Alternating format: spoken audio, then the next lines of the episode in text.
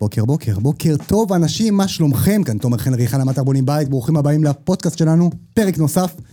והיום הולך להיות שמח ומלמד, אנחנו הולכים לדבר היום על מטבחים. מטבחים חברים, הולך להיות מגניב. תכנון, טעויות, מה כן לעשות, מה לא לעשות, איך מתכננים מטבח, מה חשוב היום ב-2023 בתחום המטבחים. אנחנו נארח אה, חברה, מכרה, חברה טובה, אפרת, תכף נכיר אותה, אה, מומחית בתכנון, ואנחנו נבין היום, לפחות אחרי הפודקאסט למי שיקשיב, כל הדברים החשובים מטבחים. אז אה, תכינו מחברות, תכינו עיתים, עפרונות, מה שבא לכם. ואנחנו נדבר על מטבחים. אז מי שלא מכיר אותנו ונתקל בפודקאסט שלנו בפעם הראשונה, שמי תומר חן ריחן למטר בונים בית, קהילת הבונים הגדולה בישראל, אתם מוזמנים גם לאתר וגם לערוץ היוטיוב וגם לערוץ הפודקאסט, אה, כדי לגלות את כל התכנים הכי חשובים לעולם הבנייה או השיפוט שלכם. אתם בונים בית, הולכים לפרויקט של השקעת הנטו הגדולה בחייכם, תעשו אותו בתבונה. אז אה, גם באתר וגם בערוץ היוטיוב וגם בערוץ הפודקאסט וכמובן בקבוצות הוואטסאפ ברחבי הארץ, אתם הולכים לגלות עולם ומלואו. אה, ובאתר אתם הולכים לקבל את הקבלנים והספקים הטובים בישראל. אז אנחנו כאן לרשותכם 24/7, 365 ימים בשנה. אז אה, תהנו, זהו, מה, אני חופר יותר מדי. אפרת. שלום, שלום. מה קורה? אפרת בלטלטלים. מה קורה, אפרת? מצוין, טוב, מה הולך? מצוין. כיף שאת פה באולפן שלנו.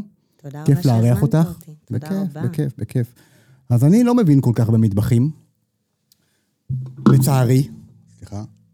מה לעשות, זה מה יש, אבל את מומחית במטבחים, עבדת המון שנים, ספרי קצת על עצמך, אה, מאיפה את, מה עושה היום, ומשם נצלול לכל מיני טיפים בנושא מטבחים. אה, אז קודם כל נעים מאוד להכיר. מאוד. אה, אני אפרת רבינה, אני גרה בכפר יונה. אה, בארבע שנים האחרונות עבדתי בחברה של מטבחים, ככה מטבחי בוטיק, בהתאמה אישית ופרטנית ללקוח. אמ, חקרנו את המטבחים, אה, ראינו המון מטבחים, ניסינו ככה אה, לייצר את הדברים האיכותיים ביותר והנכונים ביותר עבור הלקוח. אה, ובימים אלה אנחנו ככה פורסים כנפיים ויוצאים לדרך עצמאית, תקווה לגעת בעוד אנשים ולהצליח לעצב עוד מטבחים ועוד חללים. ו... והפעם את באה ניטרלית, את לא דרך חברה, לא. עסק שלך, לא. אה, בעיצוב, תכנון מטבחים, בכלל בעיצוב פנים, אבל ההתמחות שלך זה מטבחים. לגמרי. וזה נושא גם הפודקאסט שלנו, אה, מטבחים, ואת ראית מאות, אולי אלפי מטבחים במהלך השנים. אה, היום, שזוג מתחיל לתכנן את ביתו, והמטבח זה כל החיים שלנו, רוב החיים שלנו בבית, אני מסתכל עליי, רוב הזוגות, מבלים המון המון במטבח. מה לעשות, אנחנו אוהבים לאכול. זה נכון. והמטבח תופס באמת את רוב הבית, גם עיצובית, גם תכנונית. במטבח שלא מתוכנן נכון, זה מבאס. שהמקרר לא במקום הנכון, והתנור לא במקום הנכון, וזה נתקע, ולא שמתי מספיק מגירות, ואין לי מספיק אחסון, ותמיד צריך אחסון. אז ספרי ככה, קודם כל, בהתחלה, כשניגשים לאדריכל, מה להגדיר לו? מה, מה אני עושה? אמ, אז אפשר לראות אה, באופן כללי, מבחינת אה, תכנון ועיצוב מטבחים, שבשנים האחרונות אה, המטבח באמת הפך להיות באיזשהו אופן space עם החלל של הסלון והחלל נכון. של פינת האוכל. אמ, זה משהו שבעבר פחות היה. ולכן היום יש איזושהי מגמה מאוד חזקה שמתעסקת באיך המטבח נראה, לא רק ברמה הפרקטית, אלא ברמת האסתטיקה והיופי של המטבח. צריך לשים לב, אני חושבת שאחד הדברים החשובים ביותר, אה, הרבה פעמים האסתטיקה והיופי עלולים לפגום לנו בפרקטיות ובתכנון של המטבח, אה, ולפעמים אנחנו חוטאים בזה אפילו בלי לשים לב. תני דוגמה. אמ, אוקיי, כשאנחנו ניגשים אה, לתכנן מטבח היום, והמטבח ככה פונה לכיוון הסלון, ואני רוצה לייצר את המטבח הכי נקי והכי אסתטי שיש, אנחנו ננסה להעלים כמה שיותר מכשירים וננסה ככה לייצר מינימום של קווים ומינימום של חלוקות. אמ, אז לצורך העניין אנחנו נתכנן איזשהו ארון, מגירה שאני פותחת אותה, ובפנים יש עוד מגירות פנימיות, שזה נהדר ויפהפה, ומבחוץ אני מקבלת חזית חלקה. בפועל, ברמת השימוש היומיומי, כל פעם שאני רוצה עכשיו להוציא כפית, להכין לי את הקפה, אני צריכה לפתוח את המגירה הגדולה, לפתוח את המגירה הפנימית, ואנחנו בעצם מייצרים סוג של ריבוי פעולות במטבח. לגמרי, כי היום אני קם בבוקר, מקבל הוראות מהאישה מה להכין לילדים, מה לעשות. והטוסטר, אה, יש את הטוסטר, ויש את המכונת קורנפלקס, ויש את המכונת קפה, ויש את המיקסר, ויש מלא דברים שוואלה, בא לך לתקתק. כאילו, אין לך כוח עכשיו לפתוח, להוציא, לזה, כי זה באמת שגע אותי, אותי. לגמרי. אז, אז, אז, אז זה מדברת בדיוק, נכון? נכון. אז מה עושים? נכון מאוד. אמ, אז צריך לקחת בחשבון שכשאנחנו מתכננים בעצם את המיקומים של האלמנטים במטבח, צריך לקחת, לחשוב על מי הולך להשתמש במטבח, מי הם בני הבית, ולחשוב על נקודות מפתח. וזה לא נורא אם במקום אה, חזית אחת חלקה יש לי חלוקה לשלוש מגירות, אבל זה אומר שכשאני ניגשת לפתוח את המגירה בפעולה אחת, פתחתי, הוצאתי, סגרתי ואני מתקדמת על. זאת אומרת, המטבח צריך לעבוד בשבילנו ולא אנחנו בשביל המטבח. אוקיי. Okay. אמ, מוצרי חשמל באופן כללי במטבח זה איזושהי סאגה מאוד מאוד גדולה. אם אנחנו נתעכב רגע על מקרר במטבח, בעבר אנשים בחרו מקרר לפי תכולה, שיכיל כמה שיותר הרבה ושיכיל בו המון ליטרים. היום אנשים לא כל כך אוהבים את המקרר במטבח, זה לא המוצר הכי סקסי והכי יפה שקיים, אנשים רוצים להעלים אותו. אנחנו יכולים לראות מגמה שהולכת ומתחזקת אה, סביב המקררים האינטגרליים, שזה מקרר מהמם, הוא יושב בתוך ארון, חזית המקרר היא חזית נגרות כמו כל המטבח. בפועל, כשאני אפתח את המקרר, התכולה הפנימית שלו מצטמצמת משמעותית. אז אפשר לשים... למה? ש... הוא פחות... אה, מה, הוא פחות אה, עמוק? הוא פחות עמוק ופחות רחב. אוקיי. המקרר הזה צריך לשבת בתוך ארון שרוחבו 60 סנטימטר, ועומקו 60 סנטימטר. אלה מידות ברוטו. ברגע שאנחנו ניקח את הנטו שנשאר לי בתוך המקרר לאחסון, החלל, גם מבחינת רוחב וגם מבחינת עומק, הוא קטן משמעותית ממה שאנחנו רגילים בשוק הישראלי להשתמש. אוקיי. Okay. ואז אם יש לי איזשהו סיר דגים ככה מאוד גדול שאני רוצה להכניס לתוך המקרר, לא בטוח שהוא ייכנס. ואם יש לי המון ילדים והמון קופסאות עם אוכל, אנחנו נצטרך לעשות ממש איזשהו סידור אה, מאוד מחושב, בשביל להבין שהכל נכנס. כן. נכון. אז יש אפשרות לקנות שני מקררים ולשים שניים כאלה, ובכל זאת ההתמודדות עם הדבר הזה היא מאוד מאתגרת. אמ, לחלופה, אם אנחנו כן רוצים לייצר איזשהו מקרר שהוא מכיל, ואני יכולה להשתמש בו כמו שצריך, אבל אנחנו לא אוהבים שהמקרר בולט מעבר לארונות המטבח, יש פתרונות יצירתיים אחרים. אם אנחנו נמצאים בשלב של בנייה, או בשלב שאנחנו עושים איזשהו שיפוץ במטבח ואנחנו עושים שינוי בקירות, כבר בשלב התכנון אפשר בקיר מאחורי המקרר לייצר איזושהי נישה נסתרת, ואז בעצם עומק המקרר אה, נעלם מאחורה, במקום לבנות בחזית המטבח. אם אני לא יכול לייצר את הנישה הזאת? אה, שאלה נהדרת. אז במידה ואנחנו לא יכולים לייצר הנישה כי החלל לא מאפשר, או כי אני עושה רק שיפוץ במטבח, נכון. ואני לא רוצה להיכנס לשבירה של קירות, אה, את החזית, זאת אומרת, כל הארונות שנמצאים בחזית של המקרר, אפשר להרחיק מהארונות, מהקיר שנמצא בגב.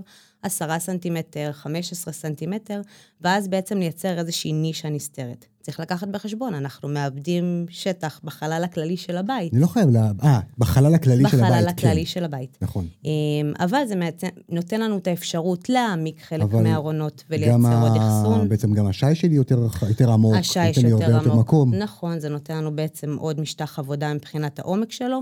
אפשר להעמיק ארונות מסוימים ובעצם לקבל עוד אחסון, אף אחד לא יתלונן שיש לו עודף של אחסון במטבח. לגמרי. ובעצם לפתור את הבעיה הזאת של בליטת המקרר. לא לנסות להעלים אותו, אלא להבין שהוא חלק מהותי. חלק מאיתנו. בתפקוד שלנו. אה, אנחנו ניגשים למקרר המון פעמים במהלך היום, אה, וחשוב שיהיה פרקטי ובעצם יצליח לשמש את כל בני הבית. מה, מה עוד? מה עוד? פנקי אותנו, עוד? פנקי אותנו. מה עוד? אה, בואו נדבר... מדברים על המשולש הקדוש. משולש הקדוש שלנו, שזה הקיריים, הכיור כן, והמקרר. כן, קחי אותנו לתכלס, מה זה אומר? זה אומר שאלה הם בעצם שלושת המוקדים המרכזיים שאנחנו חגים סביבם במטבח. יש לנו את המקרר שאנחנו פוגשים אותו המון פעמים, הכיור ואת הקיריים. אנחנו כן צריכים לייצר איזה שהם מרחקים שהם מרחקים זמינים ונוחים, זאת אומרת, לא ללכת יותר מדי, אני עכשיו אה, מסיימת להכין משהו בקיריים, רוצה ללכת למקרר עם הסיר כבד, שלא יהיה לי כבד מדי. מה הכי פרקטי? אמ, בואו נגיד שלשמור על מרחק של אמ, מטר ועשרים, מטר וחצי. בין מה? ככה. בין הקיריים בין הקיריים לבין כיור? הכיור, לצורך העניין. ולמקרר? אה, בין הכיור לבין המקרר אנחנו נשמור גם על מרחק בסביבות המטר וחצי, אוקיי. בשביל ככה לאפשר את הגישה. בין הקיריים לבין המקרר, מן הסתם, לפי המשולש יצא לנו מרחק שהוא קצת יותר, אה, קצת יותר גדול. אבל ההתנהלות במטבח מבחינת מרחקים צריכה להיות... אה, מה צריכה אסור להיות. כאילו להרחיק? כאילו חשוב שהקיריים ישבו ליד הכיור במטבח? זה כן? משטח העבודה החשוב ביותר שיש לנו במטבח תמיד יהיה בין, הקיר... בין הכיור לבין הקיריים. זאת אומרת, אני שוטפת עכשיו את הירקות בכיור, אני נעמדת על השיש, חותכת מכינה, ואני רוצה לגשת לקיריים בשביל לעבוד. אז כן חשוב לייצר משטח עבודה שהוא ככה נוח ומפנק.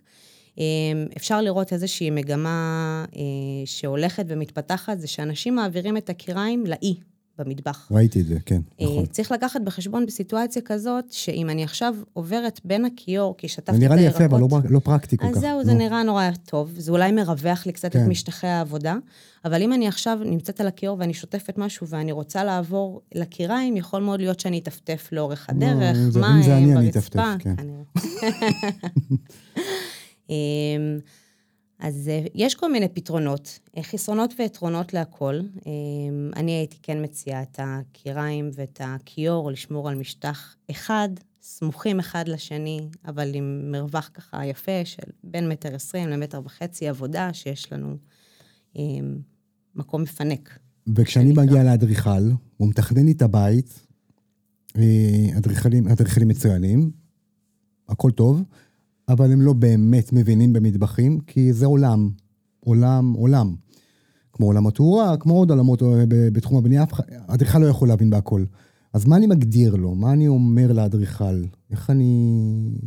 כי האדריכל יכול לצייר, לצייר לי סקיצה, ובטח קיבלת את זה לא מעט, שאין לה קשר למציאות. כאילו, את אומרת, מה זה התוכנית המעפנה הזאת?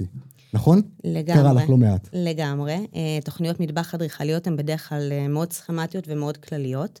כשאנחנו ניגשים לדבר עם הנגר, לצורך העניין, שמתכנן לנו את המטבח, מאוד מאוד חשוב רגע אה, לעצור ולהבין איך המטבח משמש אותנו. זאת אומרת, האם מדובר בזוג שגר בבית? האם מדובר במשפחה עם ילדים? הילדים נכנסים למטבח? יש לי מיקרוגל במטבח, הילדים משתמשים במיקרוגל ברמת היום-יום, מחממים את האוכל כשהם חוזרים מהבית ספר. מה הגובה שהמיקרוגל הזה אה, ממוקם? האם אני באופן אישי אה, משתמשת הרבה במטבח בתבלינים, אז חשוב לי שליד העמדת עבודה של הקיריים יהיה לי איזשהו ארון שהוא מוגדר לתבלינים וכל מיני בקבוקי שמן וכאלה. אה, ארון לירקות, מתוכנן במטבח? יש לי אוורור לירקות, או האם תהיה לי איזושהי סלסלה שתקועה באמצע המטבח עם ירקות בתוכה? אה, פחים זה גם עולם שלם, היום יש פחים stand alone שעומדים על הרצפה והם דקורטיביים ויפהפיים, אבל לא מתאים לכולם. הרבה אנשים מחפשים להכניס את הפח מתחת לכיור. מתחת לכיור, או בתוך איזשהו ארון, או על איזושהי גלגל, עגלה שאני יכולה לגרור אותה אה, ולשלוף אותה. אז בעצם חשוב לעשות איזשהו תחקיר רגע על בני הבית ועל אופן השימוש, האם יש איזה שהם כלים מיוחדים שמצריכים התאמת גובה למגירה גבוהה במטבח. אה, אחד המוצרים שאני ככה תמיד אוהבת להתקיל את הלקוח ולהתעכב עליו זה עניין המיקסר. מיקסר זה משהו שאנחנו... אצלנו הוא קבוע על השיש, אגב. כן, אבל אנחנו לא אוהבים לראות את המיקסר נכון. על השיש, במיוחד אבל היום. לא בא לי להוציא אותו כל הזמן, אז משאיר אותו נכון, קבוע. נכון, אז כאן נשאלת השאלה, איך אנחנו יכולים לפתור את זה? נכון. כי המטבח עכשיו הוא חלק מהסלון, אני אשתי, לא רוצה... תקשיבי, אשתי, תקשיבי. דברי. אוקיי, אז אנחנו לא רוצים שהמיקסר ככה יהיה לנו אה, כחפץ נוי, פחות. אה, אז בואו נדבר על ארון שיושב על השיש. יש לנו ארון תריס, אה, או ארון עם דלת מתקפלת, שהשיש נכנס ככה לתוך הארון עצמו, המיקסר מוחבא בפנים, אפשר לשים שם את הטוסטר ואת המצנע ואת האופה לחם, ואת כל המוצרי חשמל שהם ככה בשימוש היומיומי. ואנחנו פותחים את הדלת ופשוט מושכים את המיקסר החוצה, ואנחנו לא צריכים להתכופף ולהרים ולהתמודד עם המשקל שלו. סיימנו, דוחפים, סוגרים, הכל נעלם, נשאר יפה. נשאר אסתטי. אה, מתקן של, מתקן הרמה למיקסר, שזה גם אופציונלי, מי שאין לו את האפשרות לשים ארון שיושב על השיש, יש מתקן... אבל אז אני מאבד את השיש, לא? אם אני שם את הארון הזה. אתה כאילו, מאבד, השאלה שוב, מה אתה מאבד לעומת מה אתה מרוויח? כי אם אני מחביאה בפנים את המצנם ואת המיקסר ואת הטוסטר ואת כל הווג'דרס שיושב לי על השיש, וגם דברים שאני לא לוקחת אותם בחשבון, ואני רוצה רגע להחביא כי באים אורחים ואני צריכה רגע מהר לפנות את השיש, דוחפים את הכל לתוך הארון, סוגרים את הדלת, ואין לנו שום דבר. אה, חלק מהניסיונות שלנו לנקות את השיש באופן כללי, אה, אנחנו נפגוש את זה גם בתמי 4. תמי 4 זה ככה מכשיר מס, מסיבי, אנחנו פוגשים אותו כמעט בכל בית, והיום יש איזושהי מגמה מתפתחת סביב אה, מערכת חם-קר, שזאת מערכת שיושבת בעצם בארון מתחת לכיור. אה, יש לה גוף חימום וגוף גוף קירור, ומהכיור יוצא לנו איזשהו ברז קטן, שמאפשר לנו להוציא מים רותחים ומים קרים, אפילו סודה. ושלום שלום לתמי ארבע. ביי ביי. משהו כזה. זה הדרך, אנחנו בדרך לשם. תמי ארבע, מה קורה? מה אתם עושים בנידון? שאלה טובה, הם צריכים לחשוב על פתרונות. יצירתיים לחלוטין. אבל זאת המגמה היום. כאילו לעבור, ו- ובאמת, כאילו, התמי תופס חתיכת מקום. לגמרי. זה חלק, מה... זה חלק מהשיקולים. כמובן, יש כאן איזשהו ביטוי של עלות, שהיא קצת אחרת, אבל זאת השקעה שאנחנו מקבלים ממנה יתרון כמה טווח פחות או ארוך. יותר את יודעת להגיד? גרוסו מודו? אה, המערכות האלה, אני מעריכה, עולות בסביבות ה-7,000, אוקיי. 8,000, 9,000, משהו כזה, תלוי איזה חברה, זה רק חם, זה רק קר, זה כולל סודה, זה גם וגם. יש היום את כל הפונקציות שווה לבדוק. שווה לבדוק, אני לא. מכיר. אמת? לחלוטין. שווה בדיקה. יפה. מה עוד? אה, מה מגירות. עוד? מגירות. אז אנחנו בעד מגירות, וכמה שיותר. אה, אומנם אה, המגירות אה, מייקרות לנו את המטבח. למה? בגלל הפרזול? הפרזול של המגירות. יקר אכן, יחסית? אה, אם אנחנו נשווה אותו לארון עם אה, מדפים, אז אין ספק שפרזול של מגירה מייקר את הדבר. אנחנו בכל ארון בדרך כלל גם נכניס שלוש מגירות. אה, כל מגירה בסביבות ה-400 שקלים, נגיד ככה, אם אנחנו רוצים איזה פרזול עם כן. קריקה שקטה, ואולי לחשוב על דפנות זכוכית בשביל שזה ייתן לנו משהו דקורטיבי. אה, אבל כשאני פותחת את הארון ואני צריכה להתכופף פנימה, לרקון ולנבור בתוך המדף, לא בא לי. אנחנו עובדים מאוד מאוד כן. קשה, ואנחנו צריכים לשמור על הגב, ויש לנו אחד כזה לכל החיים. לעומת זאת, המגירה הנשלפת יוצאת אליי החוצה, כל התכולה של הארון פרוסה לי מול העיניים, הרבה יותר קל לי לשלוף ולהתנהל ולסדר את המטבח. אני בעד מגירות, וכמה שיותר, לצורך העניין. אה, הרבה דילמות מגיעות אה, בתכנון המגירות כשיש לנו פינה במטבח. או, כי כשיש לנו פינה במטבח, ובשרטוט רשום פינה מתה, הרבה אנשים נכנסים היא להיסטריה. לא מתה, היא לא מתה. הם ככה רשום, היא מתה, זה היא 60, הלכה לעולמה פשוט. 60 על 60, זה שטח ריק, איך אני מגיע לשם, איך אני מנצל אותו. אה, כל הפתרונות של אה, ארון חצי פינה, או מדפים, או מתקנים נשלפים כל המג'יקים למיניהם. כל לגמרי. אה, אני אה, נגד. אה, קודם כל, זה בא על חשבון המגירות שלי. זה בא על חשבון אחסון שהוא אחסון פרקטי ונוח, בעיקר נוח. והמתקנים האלה, שלפתי אותם החוצה, נפל לי המכסה מאחורה. או להגיע למה שקורה בפנים, זה כבר דרמה גדולה. ובפועל, הם לא באמת ממקסמים לי את האחסון של הארון כמו שאני מדמיינת את זה. זה יותר נותן לנו תחושה שניצלנו כל פינה במטבח. השאלה איך, לא לגמרי. אז? אז מה עושים בדרך כלל? ויתרתי על הפינה. לוותר על הפינה. לוותר? לוותר על הפינה, לקחת את המגירה שלי עד הסוף, לנצל את האחסון בצורה הכי נוחה. שיהיה נוח. מטבח צריך שהוא יהיה נוח. לגמרי. המטבח צריך לעבוד בשבילנו, אז לא כמה אנחנו שיותר בשביל מגירות. המטבח. כמה שיותר מגירות. גובה של. מגירות? מגירת סכו"ם, מגירת כוסות, איזה גובה? אז כשאנחנו נגיע למגירת סכו"ם, אנחנו נתעכב על זה רגע.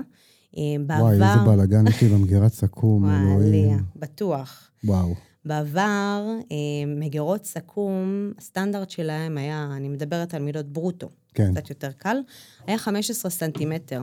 הבעיה שכש... מה, הגובה? הגובה אוקיי. של המגירה. כן. אה, כשרציתי להכניס לבפנים את המצקת, או-אה. אז פתאום הייתי צריכה להתחיל לריב עם המגירה ולהנדס את כל המגירה מחדש. אה, ולכן אמליץ את המגירות העליונות של הסכו"ם לתכנן ככה שהגובה ברוטו יהיה לפחות 17 סנטימטר.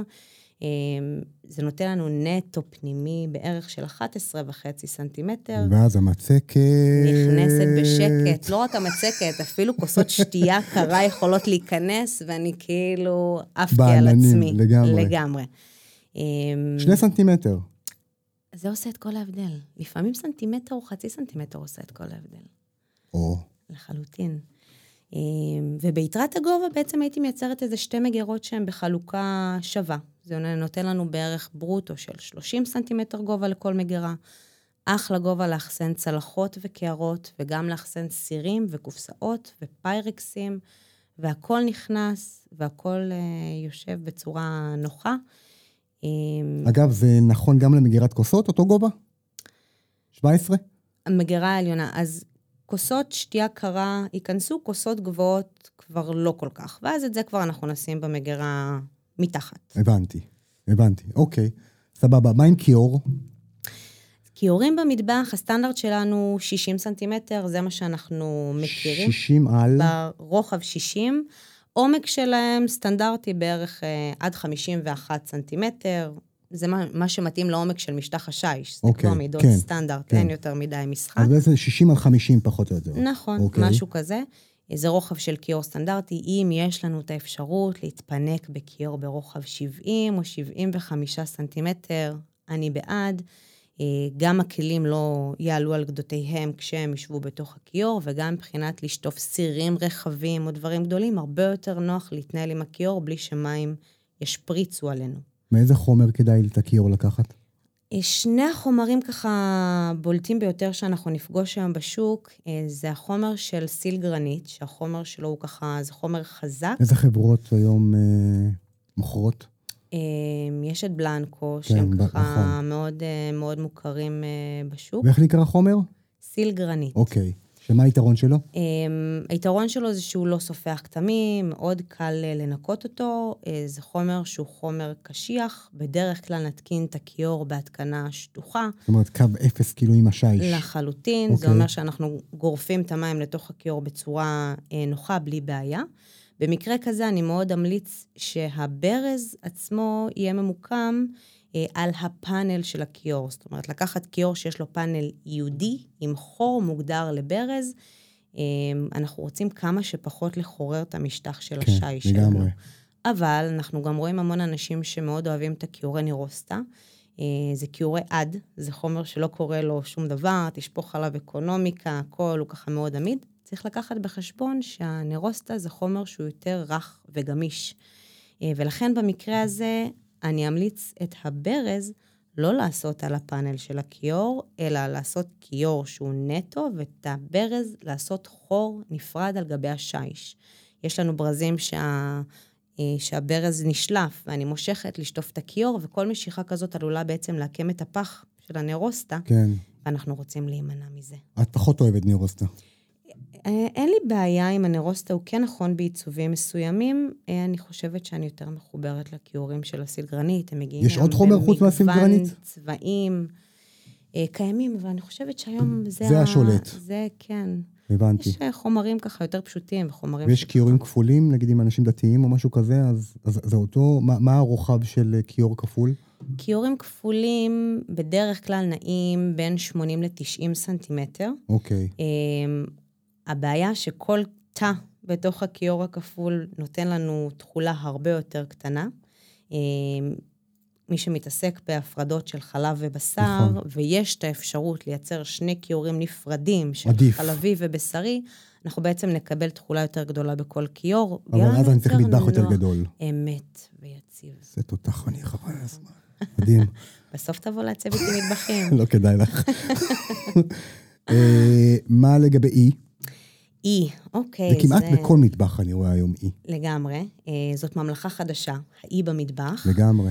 אה, אני בעד אי, מכמה סיבות. קודם כל, אה, מבחינת אה, התנהלות הבית, זה מייצר לנו עוד איזושהי סצנה ועוד איזשהו אירוע למפגש בין בני הבית. זה לא רק הסלון ופינת האוכל, אה, זה גם האי. האי שלנו יכול אה, להוסיף לנו עוד מקומות אחסון. אנחנו נמקם מתחת לאיזשהו ארון, איזה שהם מגירות, וממנו המשטח ממשיך לאזור ישיבה. אנחנו יכולים להחליט שאת האי אנחנו עושים עם משטח שיש, ואז אנחנו מקבלים עוד משטח עבודה, שזה תמיד טוב. אמ, אנחנו יכולים להחליט שאנחנו רוצים שיהיה לנו משטח בוטשר, ואז אנחנו לוקחים את זה למקום יותר חם ויותר עיצובי. כן חשוב מאוד מאוד באי תמיד לתכנן ולהוסיף שקעי שירות. חשוב כבר בשלב התכנון. למה את נוגעת לי בנקודות כואבות? נקודות תורפה, נקודות תורפה. השקעים הם תמיד נקודות תורפה. וואי, לא עשיתי. זה הכל. אה, תשלם על זה בכבל מעריך כנראה. זה מה שקורה היום. אמ, אז חשוב לתת את זה לדעת כבר בשלב התכנון. אה, זה נכון גם אם אני רוצה לעבוד על גבי האי כרגע כמשטח עבודה, עם המיקסר או הבלנדר, וגם אם אני עכשיו רוצה לשבת עם הלפטופ או להטעין את הטלפון, והיום מוצרי החשמל מקיפים אותנו. איזה פתרונות היום של שקי חשמל נסתרים? כאילו, יש כאלה שזה, או ש... מה, מה היית נפגשת בדרך כלל, או שעושים פשוט שקע? אה, אפשר לעשות את השקע בעצם על גבי הארון. עצמו, okay. אוקיי. כל החוטי חשמל והגוף עצמו של השקע הוא פנימי. זאת אומרת, בחלק החיצוני שלו, בחל... איפה השקע יושב? איפה אני מחבר את ה... בדרך כלל באזור נסתר, נגיד באזור איפה שהרגליים נמצאות, הבנתי, מקום הבנתי. שאני לא רואה אותו. אמ, בחלק הפנימי של הארון אנחנו נראה את כל חיבורי החשמל, אבל זה נסתר וסמוי וזה לא מעניין אותנו. יש אפשרויות לשקע pop-up שיוצא מהמשטח למעלה. אמ, צריך לקחת בחשבון ש... קודם כל זה עלול להוות בעיה במידה ויש לנו איזה שהם נוזלים על המשטח, וזה עלול להיכנס פנימה, פחות מומלץ. אמ, זה גם אוכל לי המון מהאחסון שנמצא מתחת. זאת אומרת, צריך להשאיר איזשהו חלל, השקע לרדת למטה ולעלות. כן, כן. אה, זה פתרון אה, יפה שיש לו איזשהו גג, אמ, אבל הייתי הולכת על הפשוט, מה שעובד ומה פרקטי, שהכי פשוט, פרקטי לגמרי. לא, לא, לא חייבים לא להשתגע. כן. לא חייבים להשתגע. מה לגבי המשטח, אגב, דיברת על בוטשר, את ממליצה בוטשר או, או גרנית פורצלן, זאת אומרת קוסנטינו ודומיהם, או קוורץ? מה, מה, מה לדעתך הכי, הכי פרקטי באי למטבח? אז השאלה היא באמת אה, מה אנחנו רוצים, מה אנחנו רוצים, ש... לאן אנחנו רוצים לייעד את האי. אמ, אני כן חושבת שאי במטבח שמיועד להיות אזור אכילה, אזור אכילה היומיומי כאילו, כן. שלנו, כן. כן הייתי ממליצה ללכת על אה, משטח בוטשר. Uh, כחוויית המשתמש, כשאני כרגע יושבת לאכול ואני מניחה את הידיים על גבי המשטח בשביל לחתוך לעצמי מהצלחת, רוב המשטחים שהם שיש או גרנית או קוורץ יהיו משטחים קרים, והטמפרטורה שלהם נכון. היא קרה. העץ נותן לנו מגע קצת יותר נעים על גבי האור. אה, זה ברמת חוויית המשתמש. אה, הבוטשר תמיד מכניס לנו איזושהי חמימות לעיצוב של הבית. אם זה מתאים בחלל הכללי לעיצוב של הבית מבחינת חומרים והקו העיצובי, זה נותן לנו בעצם איזשהו, איזשהו בוסט. אבל תחזוקה שלו, נסרט, ענייני, לכלוך. אז צריך לקחת בחשבון שהבוטשר אה, זה חומר טבעי. אה, כמובן שאם אנחנו נעבוד עליו אה, עם סכין, אנחנו נראה חריצים על גבי הבוטשר, אה, אבל חלק מהחיים הטבעיים של העץ, זאת אומרת, הוא מותקן בבית והוא ממשיך לחיות עם בני הבית, ומשתנה ומתעצב, והוא קצת מתכווץ וקצת מתרחב, יש לו איזשהו קסם. צריך לאהוב את זה. אם אני אוהבת את הכל מושלם ופרפקציוניסטי ואני לא אתמודד עם שריטה, אז כנראה שזה לא הפתרון הנכון. ואז הייתי הולכת בעצם לאיזשהו משטח אחר. אה, זה יכול להיות משטח זהה בדיוק למשטח העבודה, ואנחנו מייצרים מינימום בלגן בעיניים, ואנחנו יכולים לתת כאן איזשהו קיק עם משטח מעניין. זה יכול להיות משטח אה, גרנית, שזאת אבן טבעית, והיא בדרך כלל ככה יש לה טקסטורה מאוד מאוד מעניינת. אה, עלויות שלה קצת יותר יקרות, אבל אם אני משקיעה רק באי, אז יכול להיות שאני ככה מקבלת את היתרון שלה בלי לשבור את הכיס. נרגש. אמ, תגידי, אה, מידות, בואי נדבר קצת על מידות. אה, גובה של מיקרו, של תנור, איפה לשים את הדברים האלה? אה, אני יכול להגיד לך שאני את המיקרו שמתי גבוה מדי? מה לעשות? Okay. אוקיי. לא הכל מושלם. הורדתי אותו למטה. אה, מה, מה כדאי? מה הגבהים?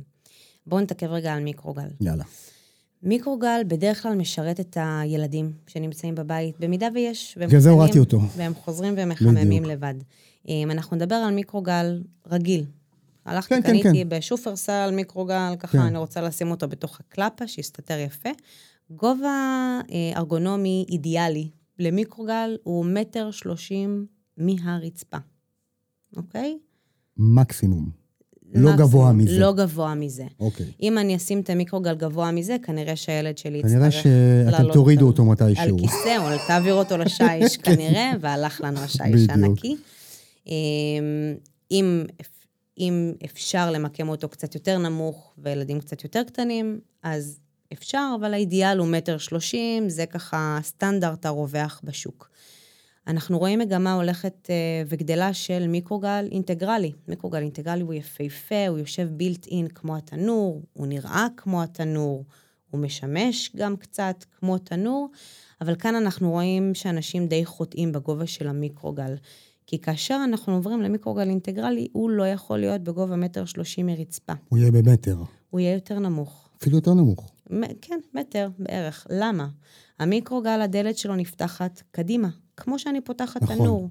אבל ברגע שאני ניגשת אל המיקרוגל, לקחת את מה שנמצא בפנים, הדלת, שהיא בעצם פתוחה, מונעת ממני את האפשרות לגשת פנימה ולהגיע למה שקורה בתוך המיקרוגל, ואם עכשיו חיממתי צלחת מרק חמה, הלך על הבגדים וחבל על הכוויות, אה, ומסכן הילד. אה, יש גם מיקרוגלים אינטגרליים שנפתחים הצידה, ואז אין לנו בעיה, אנחנו יכולים לשמור על הגובה הסטנדרטי שלנו. אם זה תנור רגיל, והכל טוב. באיזה גובה? תנור רגיל, אז אנחנו בדרך כלל נמקם אותו בגובה 70 סנטימטר מהרצפה. אה, הוא גם ככה- נכנס לתוך נישה כזאת. נכון, הוא יושב בתוך ארון גבוה מה בדרך המידות כלל. בדרך כלל הסטנדרטיות של... זה גם, תנור שלנו הוא 60 על 60, 60 על 60? 60 על 60 לחלוטין, זה המידות הסטנדרטיות. כשאנחנו ממקמים אותו בגובה 70 סנטימטר מהרצפה, אה, הוא לא נמצא נמוך מדי, אבל לא גבוה מדי. אם אני עכשיו מחזיקה תבנית עם עוף ומלא ירקות ויש לו משקל, זה נמצא בדיוק בגובה שאני מכניסה את התבנית לתוך, המיק... לתוך התנור, אה, ואני לא צריכה לשבור את הגב. יש מקרים שאין לנו אפשרות לתת ארון גבוה, ואז התנור שלנו יושב מתחת לשיש. אנחנו נצטרך להתכופף מעט, אבל לפעמים אלה אילוצי השטח. הבנתי.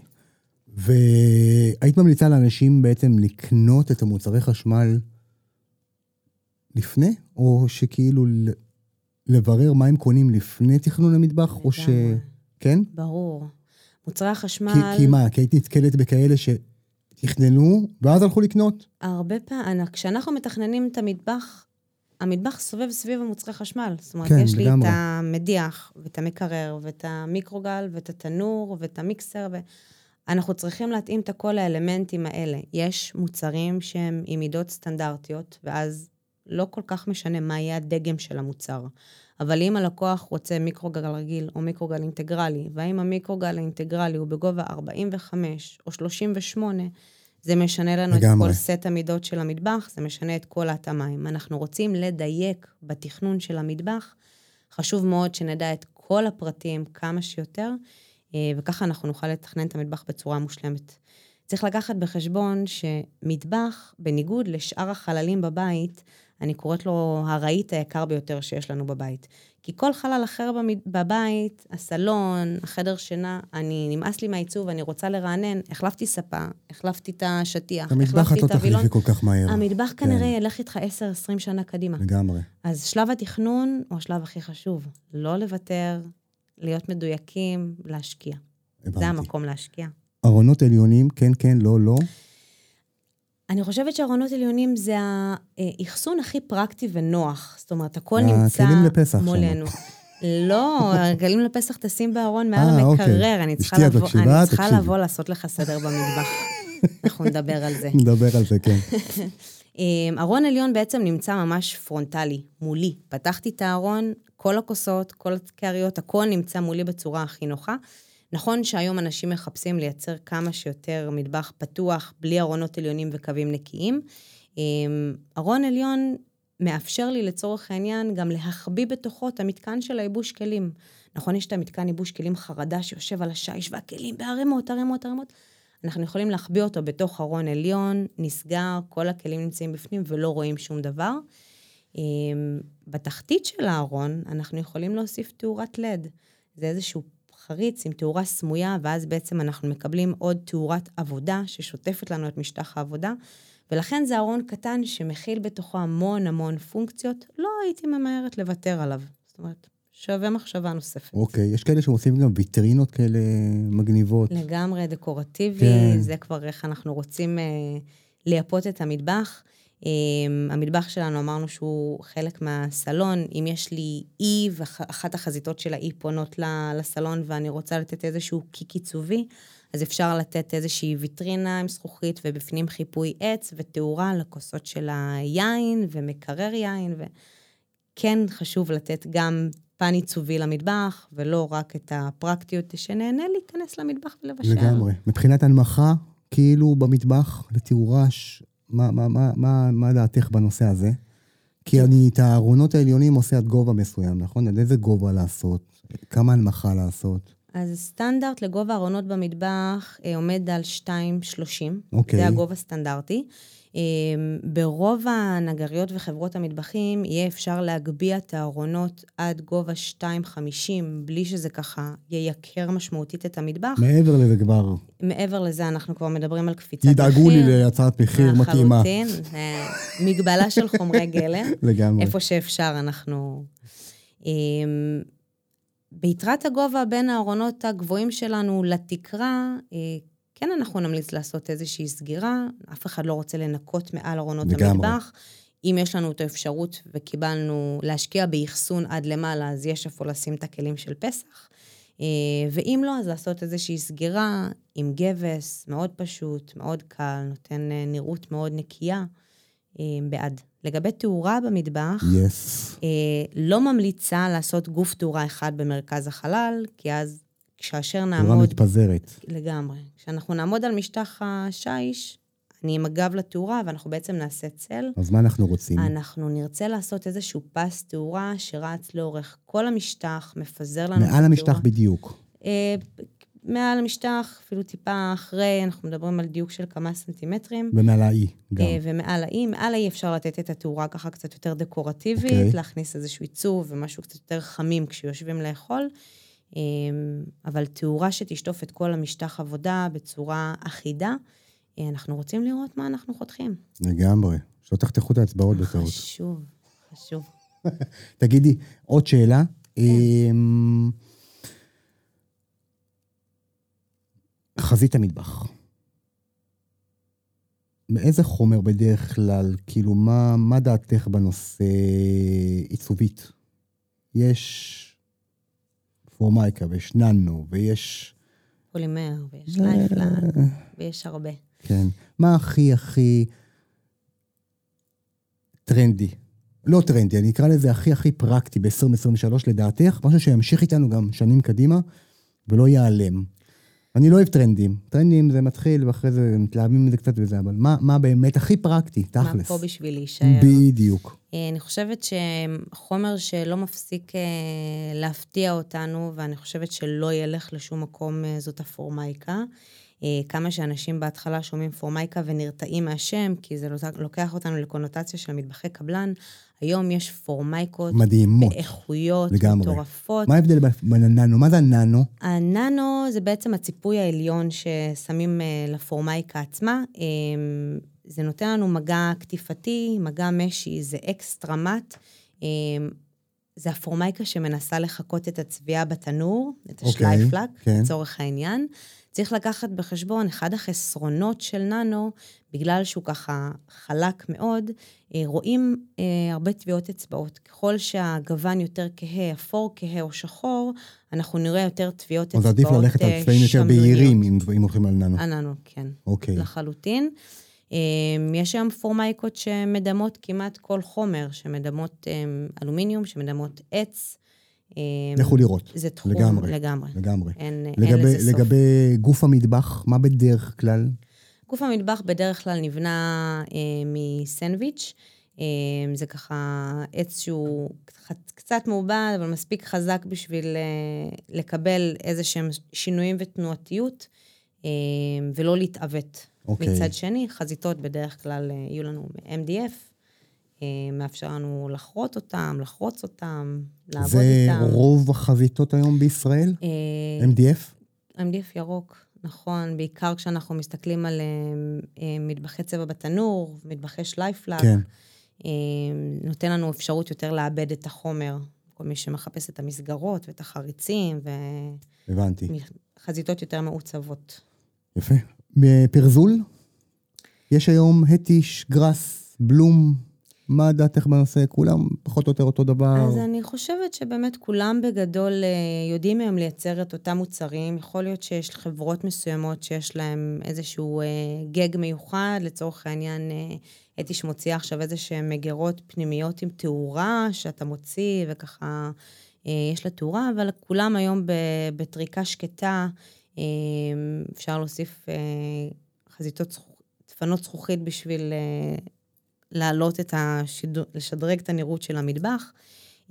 בגדול, כל נגר או חברת מטבחים עובדת עם ספק מסוים. זאת אומרת, לכו לנגר שאתם סומכים עליו, שאתם מרוצים מהעבודה שלו, שיש לכם איתו חיבור טוב, ותתמודדו עם הפרזול, הכל בסדר. כן, אומרת, לגמרי. הכל, הכל עובד. אגב, אה, משהו שאולי קצת קשור, אני רואה היום הרבה אנשים שמוותרים על הפינת אוכל. לא עושים. מה דעתך? אני לא בעד. אני חושבת שפינת אוכל, כשהיא בגובה סטנדרטי של שולחן, 75, 75 כן. סנטימטר, ונותנת לנו כיסאות מפנקים, שאנחנו יכולים לשבת ולהתרווח, אה, מטרתה לייצר איזשהו מפגש משפחתי, והגענו לארוחת שישי והגענו לארוחת חג, ואנחנו רוצים לשבת בכיף ולחוות את המשפחה שלנו. אה, כשאנחנו נייצר איזשהו פינת אכילה במטבח, אנחנו נייצר אותה בדרך כלל בגובה יותר גבוה. אני לא רוצה שאנשים יתנחלו לי עכשיו באמצע המטבח וישבו ויקשקשו שעות, אני רוצה שיבואו, יאכלו את ארוחת בוקר ויתקדמו. יבוא... סלמת, מה שנקרא. כן, לבוא, לשבת, להגיד שלום ותתקדם להמשך היום שלך. אמ, פינת האוכל, לדעתי, מתפקדת, אה, כבודה במקומה מונח. לגמרי, שנקרא. לגמרי. מה לגבי מרחקים בין... אה, יש לי שאלה אחרת, יותר טובה. מה הטעויות שראית, האקוטיות, שנתקלת בהן בתוכניות, שאמרת, וואו, מה זה? למה עשו את זה ככה? או למה, מה לא לעשות? מה, ממה להימנע בתכנון מטבח?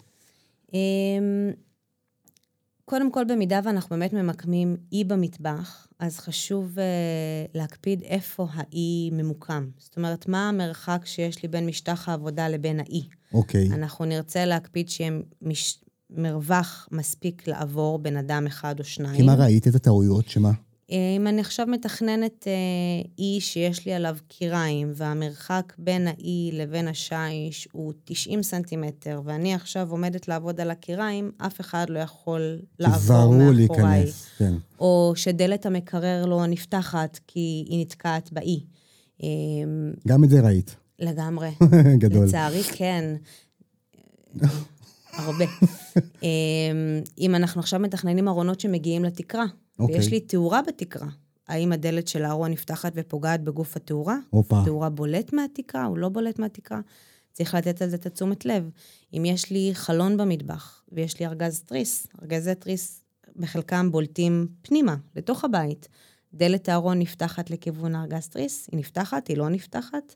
זאת אומרת, צריך לתת את הדעת גם על תנאי השטח, לא רק על המטבח. זאת אומרת, לוודא שהמטבח תואם את התבנית שאליו הוא צריך להיכנס.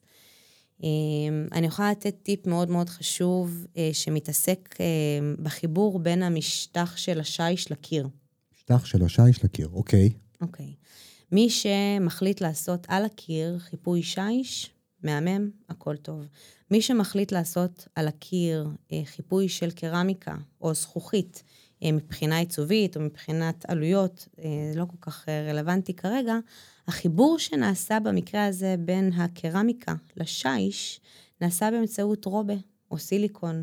אלה חומרים שיש להם נטייה להתפורר עם הזמן, אה, לקבל בקטריות או להשחיר, זאת אומרת, זה משהו שאנחנו נצטרך לתחזק אותו כחלק מחיי המטבח. ולכן במקרה הזה אני אמליץ בחום על הקיר, לעלות עם פס שיש בגובה 2-3 סנטימטר, רק בשביל לתת את האיתום המושלם בין המשטח של השיש לקיר. זה נעשה באמצעות דבק שיש. זה מה שעשיתי, איזה כיף לי. נהדר. כן, תותח. ממש. אני אבוא לראות אחרי זה. אמ, זהו, תעשו את זה. לגמרי. תעשו את זה. לגמרי. אגב, קריים, חלון ליד קריים, כן, לא? אז תלוי מה גם שאלות ששאלו אותי. אז תלוי מה הקיריים. אם אנחנו מתעסקים בקיריים גז, גז. חלון ליד קיריים עלול להיות בעייתי, רוח מהחלון נכנסת, עושה לי פו באש, והאש שלנו רוקדת. אה, בקירה עם אינדוקציה כמובן שאין עם זה בעיה. אה, תמיד כדאי שיהיה חלון סמוך לקיריים בצורה כזו או אחרת, זה עוזר לנו סך הכל אה, לאוורר את הבית אה, כשאנחנו עומדים לבשל. אה, מי שאין לו אפשרות לתת חלון, יש היום קולטי עדים. קולט עדים עם מסנן פחמי, קולט עדים שמצריך פיר יציאת אוורור החוצה. ממליצה על קולטי עדים? הכל תלוי אם משתמשים. מתחבר, אני גם כאילו... פחות משת... מתחברת, אה, אבל היו מקרים שתכננתי מטבח שאין חלון. אין חלון, אין אופציה לפתוח חלון, אז מה אתה עושה? זאת אומרת, זו, זה היה הפתרון היחיד. שיהנו מארח בבית. שיהנו לגמרי. האמת שאני נורא נהנית מהריחות בימי שישי, הייתי סוגרת לאמא שלי את החלון. יפה. אה, מה עוד? שאלה אחרונה לסיום, לסיכום. אה, מה עושה בעצם את ההבדל בין מטבח שמתוכנן טוב ועם איכות טובה, לבין, יש המון המון המון המון חברות מטבחים, המון המון המון נגרים. אה, איך את ממליצה לאנשים לגשת לדבר הזה של הצעת מחיר למטבח, כדי לקבל איכות טובה, או תכנון טוב? קודם כל לגשת למעצבת מטבחים, אני חושב שזה כדאי מאוד, דיברנו היום על דברים פרקטיים מאוד. אה, אז קודם כל לתכנן נכון, אבל ברמת הסגירה מול, מול, אה, מול חברת מטבחים, מה את ממליצה? מבחינתך. והיום את במקום ליטרלי, אז כאילו, אני חושב שאת יכולה לדבר פה חופשי. אמ, לגמרי. אני חושבת שכשניגשים לסגור עם איזושהי חברת מטבחים או נגר, אה, אנחנו נקבל הצעת מחיר, אז מן הסתם חלק מהשיקולים זה אם זה משהו שהוא היה בצפי שלנו של, ה, אה, של התקציב. אבל אני יכולה להגיד, ואמרנו שהמטבח זה בעצם הרהיט הכי יקר שיש לנו בבית, אמ, כדאי ללכת על איזושהי חברת מטבחים או נגר שקיבלתם עליה המלצות או ראיתם עבודות ואתם יודעים שמבחינת השירות ואיכות המוצר זה משהו שיצליח ללוות אתכם ב-10-20 שנה הקרובות. אה, זה אומר שלא בהכרח נכון ללכת על ההצעה הזולה ביותר. אה, הייתי כן ממליצה אולי אה, לחסוך במקומות אחרים ולדעת להשקיע במטבח. אם יש לכם איזה שהם חלומות מיוחדים שאתם רוצים להגשים במטבח, אז ללכת לחברת מטבחים או לנגר שיודעים לייצר את זה בצורה פרטנית ואישית לכם, אמ, תשקיעו. זאת אומרת, זה, זה חשוב. אגב, דעה אישית שלך, אה, אמיתית, כל אחד והדעה שלו. אה, חברת מטבחים או נגר? מה לדעתך יותר אה, טוב? אני חושב נגר, מבחינת גמישות אישית, אבל זה אני. מה דעתך? אני נוטה להסכים איתך.